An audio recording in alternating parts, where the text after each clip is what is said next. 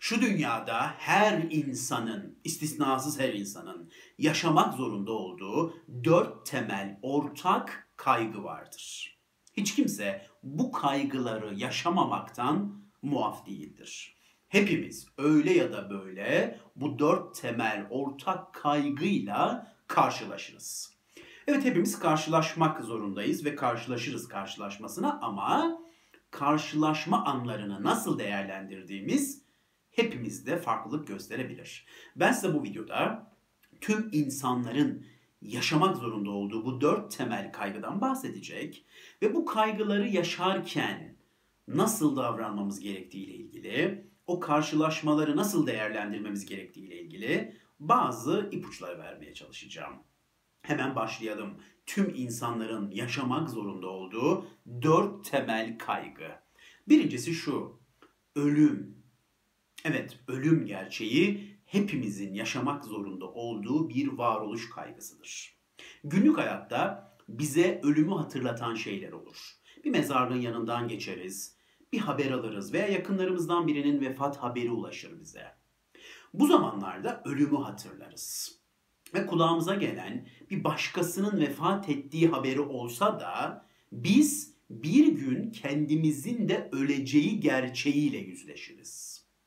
Bu yüzleşme anları çok kıymetli anlardır. Ama bazılarımız bu yüzleşmeleri yapamaz ve hızlıca oradan uzaklaşır. Hızlıca kaçar. Kalabalıklaştırır etrafını, gürültüyü çoğaltır ve bu yüzleşmeleri yapamaz. Ama bazılarımız bu yüzleşmeleri alnının akıyla yapar. Ve bu yüzleşmelerden sonra şuraya ulaşır. Bir gün ben de öleceğim. Bir gün bu dünyadan ölerek gideceğimden adım kadar eminim. Kendi ölümüme yüzde yüz inanıyorum. İşte buraya varırlar. Ve burası çok önemli bir varma yeridir, varış noktasıdır. Sevgili dostlar, ölüme inanmakla bir gün kendinizin öleceğinden emin olmak çok farklı şeylerdir. Ölüme inanıyoruz hepimiz. Ama kendimizin bir gün kesin kes öleceğimizden emin miyiz acaba? İşte o eminlik noktasına ulaştığımızda hayatımızda bambaşka pencereler açılacak. Önceliklerimiz değişecek. Bu dünyada ne için yaşamak istediğimize karar vereceğiz. Eşya biriktirme gibi bir şeyin peşine düşmekten vazgeçeceğiz belki de. Üretilmiş acılara üzülmekten vazgeçeceğiz Başkalarının istediği hayatları yaşamaktan vazgeçeceğiz. Ben bu hayatta ne istiyorum ve bu hayatı nasıl yaşamak istiyorum sorusunun cevabını adam akıllı vereceğiz. Sevgili dostlar, bazı insanlar ölüm gerçeğiyle karşılaştığında ve bir gün kesin kes öleceğinden emin olma inancını geliştirdiğinde yaşam sevincinin kaybolacağını zannediyor. Tam aksi, tam aksi siz bir gün bu dünyadan ölerek gideceğinizden emin olduğunuzda yaşam enerjinizin yükseldiğini göreceksiniz. Yaşam kalitenizin yükseldiğini göreceksiniz. Hayata sıkı sıkıya tutunacaksınız. Evet, en temel varoluş kaygılarından biri bu. Ölüm gerçeğiyle yüzleşmek ve bir noktada bir gün bizim de öleceğimizden emin olma duygusuna ulaşmak.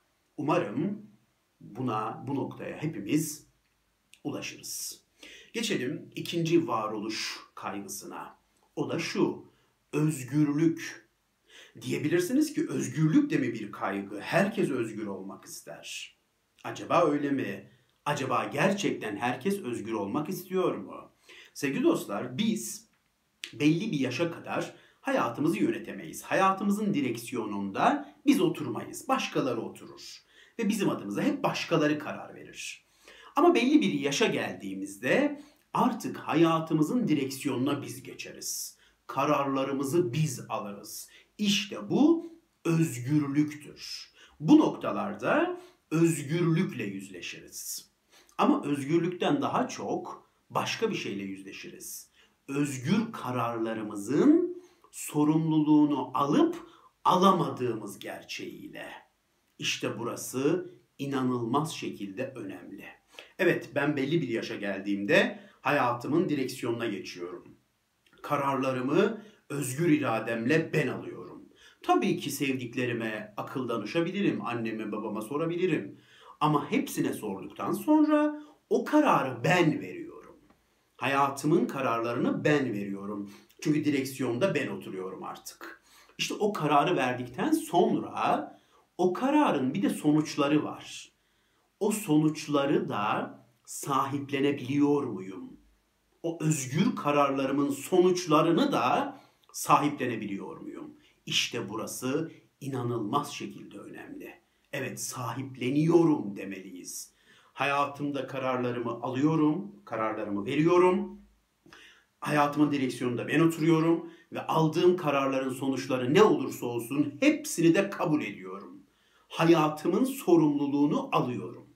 Bazı insanlar hayatlarının sorumluluğunu alamadıkları için o karşılaşacakları durumları göğüslerini gere gere sahiplenemedikleri için özgürlüklerini de öldürürler. Ve isterler ki benim yerime başkaları karar versin. Benim hayatımı başkaları yönetsin. Korkarlar özgürlükten, özgürce kararlar almaktan. Çünkü o kararların sonuçlarını sahiplenemeyeceklerini düşünürler. Evet, hayatın en önemli varoluş sancılarından biri budur. Özgürlüğünü kabul ediyor musun? Özgürlüğünü kabul ettikten sonra aldığın o kararların sonuçlarını da kabulleniyor musun? Kararlar benim, kararların sonunda olanlar da benim. Hayatımın sorumluluğunu tüm boyutlarıyla kabul ediyorum diyebiliyor musun? Çok önemli bir varoluş kaygısı. Geçelim üçüncüsüne. Hayatın üçüncü varoluş kaygısı. Hepimizin yaşamak zorunda olduğu, karşılaşmak zorunda olduğu üçüncü kaygı. Yalnızlık. Evet, bu da karşılaşmak zorunda olduğumuz bir diğer varoluş sancısı. Etrafımızda insanlar olabilir. Annemiz vardır, babamız vardır, sevgilimiz, eşimiz vardır, çoluk çocuğumuz olabilir. Eş, dost, akraba, etrafımız kalabalık olabilir. Tabii ki bunlar kötü şeyler değil. Ama bunlara rağmen yine de insan yalnız olduğunu düşünür bazı zamanlar. Kimi zamanlar o yalnızlığıyla yüzleşir. Evet etrafımda sevdiklerim olabilir. Ama ben sanki yalnızım gibi der kimi zamanlarda böyle bir şeyle yüzleşir. İşte bu yüzleşmelerde şuraya ulaşmak çok önemlidir. Ben bu dünyaya yalnız geldim. Bu dünyadan yalnız gideceğim. Evet etrafımda sevdiklerim olabilir ama ben özü itibariyle yalnızım. Özü itibariyle herkes yalnız. Ama tabii ki birbirimizin hayatlarına eşlik ediyoruz. Bu da hayatın güzelliği. Ama özüm, özü itibariyle yalnızım. Bu gerçeğe ulaşmak çok önemlidir. Bu gerçeğe ulaştığınızda sevgili dostlar insanlara artık yapışmazsınız. İnsan bağımlısı olmazsınız. İnsanları paçalarından tutup yanınızda tutmaya çalışmazsınız. Yalnızlıktan korkmazsınız. Tek başınıza kal- kalmaktan ürkmezsiniz. Bazı insanlar var. Yalnız kalmaktan acayip şekilde korkuyor. Tek başına kalmaktan aşırı şekilde korkuyor. Ve insan bağımlısına dönüşüyor. Yapışıyor insanlara. Hep etrafında biri olsun, birileri olsun diye amansız ve anlamsız bir mücadele veriyor. Yüzleşeceksin. Yalnızlığınla yüzleşirsen özgürleşirsin. Ve bu özgürleşmede artık kimse seni yokluğuyla tehdit edemez. Kimse seni bak şöyle yaparsan giderim gibi bir tehditle korkutamaz. Sen çünkü yalnızlığını kabul etmiş bir insansındır. Sevdiklerin seni terk edebilir. Sevdiklerin yanından uzaklaşabilir. Elbette üzülürsün, acı çekebilirsin. Ama yıkılacak kadar sarsılmazsın, yıkılmazsın. Dimdik yaşamaya devam edersin. Evet, üçüncü varoluş sancısı budur. Yalnızlıkla yüzleşmek ve bu dünyaya yalnız geldiğimizi kabul edip bu dünyadan yalnız gideceğimizi bilmek. Eğer bunu fark edersek sevgili dostlar, yakınımızdaki insanlarla ilişkimiz inanın çok daha kaliteli bir hale geliyor. Daha güzelleşiyor o ilişkiler. Geçelim dördüncüsüne. Dördüncüsü de şu. Dördüncü varoluş sancısı. anlamsızlık. Bu da hepimizin yüzleştiği varoluş sancılarından biri. Hayat bize anlamsız gelir ve biz bu anlamsızlıktan kendimizce anlamlar yaratarak kurtulmaya çalışırız. Burada bir şey söylemek istiyorum. Bazı kitaplar var veya filmler var. Okuyorsunuzdur, izliyorsunuzdur. İşte bir kar şeyimiz var, baş kahramanımız var. Hayatının anlamını bulmaya karar veriyor. Ve işte ülke ülke, başkent başkent geziyor. İşte bilgelere gidiyor, çeşitli yerlere gidiyor. Herkese hayatın anlamını soruyor falan falan. Ve bu yolculuğun sonunda hayatının anlamını buluyor. Şimdi böyle kitaplar güzel olabilir. Tabii ki oradan bazı şeyler öğrenebiliriz ama hayatının hayatımızın anlamını hepimiz böyle bulmak zorunda değiliz. Yani hepimiz yolculuğa çıkmak zorunda değiliz. Hindistan'a gideceğiz, işte uzak doğuya gideceğiz falan. Yani böyle bir şey yapma imkanımız da olmayabilir. Bir de hayatın anlamı böyle bulunur diye de bir şey yok. Artı o kişinin bulduğu anlam ona ait. Ben şimdi kes kopyala yapıştır yapıp onun hayatının anlamını kendi anlamım mı yapayım? Onun anlamı kendine özel. Herkesin anlamı biriciktir ve kendine özeldir. Ve bu anlamın içinde bir sürü parçalar vardır. İşte siz işe gidersiniz. Bakın hayatınızın anlamının bir parçası. Keyif alırsınız işinizden. Hoşdur, seviyorsunuzdur işinizi. Bakın bir parça. Aileniz, sevdikleriniz, dostlarınız anlamın bir parçasıdır. Akşam arkadaşınıza güzel bir yemek hazırlayacaksınızdır. Bakın anlamın bir parçası. Ben gitarımı alırım, odama geçerim, müzik çalarım kendimce. İşte 2-3 saat böyle. Hayatımın anlamlarının içinde. İşte sonbaharda çıkarım, gezerim, yağmurun altında ıslanırım. İşte yapraklar dökülmüş bir parkın içinde gezerim. Bakın bu da hayatımın anlamının parçalarından biri. Hayatımızın anlamı çeşitli parçalardan oluşur. Ve bu parçaların üstünde bir bütündür hayatın anlamı. Bir dinamik de bir şeydir. Değişmeye de devam eder. Bakın buraya yeni anlamlar da katılabilir. Ve de biliyor musunuz sevgili dostlar? Kimi zaman hayatımızın anlamsız gelmesi de o anlamın içindedir. Ben her zaman söylüyorum. Yer yer hayatınızın size anlamsız gelmesi, anlamsız bir hayat yaşadığınız anlamına gelmez. Yer yer anlamsızlık hissetmek hayatın anlamının içindedir. Bana sorabilirsiniz. Sen hiç hayatını anlamsız hissediyor musun? Tabii ki hissediyorum. Kim zamanlarda hayat bana da anlamsız geliyor. Ama bunun üstünde durmuyorum. İki saat önce anlamlıydı çünkü. Veya yine biliyorum ki iki saat sonra yine anlamlı gelecek. Yer yer hayatın anlamsız gelmesinden korkmayın sevgili dostlar. Bu da hayatınızın anlamının içinde. İşte bu parçalar bir bütün halinde hayatımızın anlamını oluşturur ve hepimizin hayatının anlamı biriciktir, özeldir. Kimseninki kimseyle kıyaslanamaz. Kimseninki kimseninden üstün değildir. Hepimizin anlamı kendimize özeldir. Geçmişte bir röportaj izlemiştim. Bir şarkıcı şöyle bir şeyden bahsediyordu. İşte doktor olmak isterdim. Doktor olsaydım işte yaşadığım hayat daha anlamlı gelecekti bana gibi bir cümle kurmuştu. Tabi bunu söyleyerek kendi yaptığı işe biraz anlamsızlık atfetti gibi geldi bana.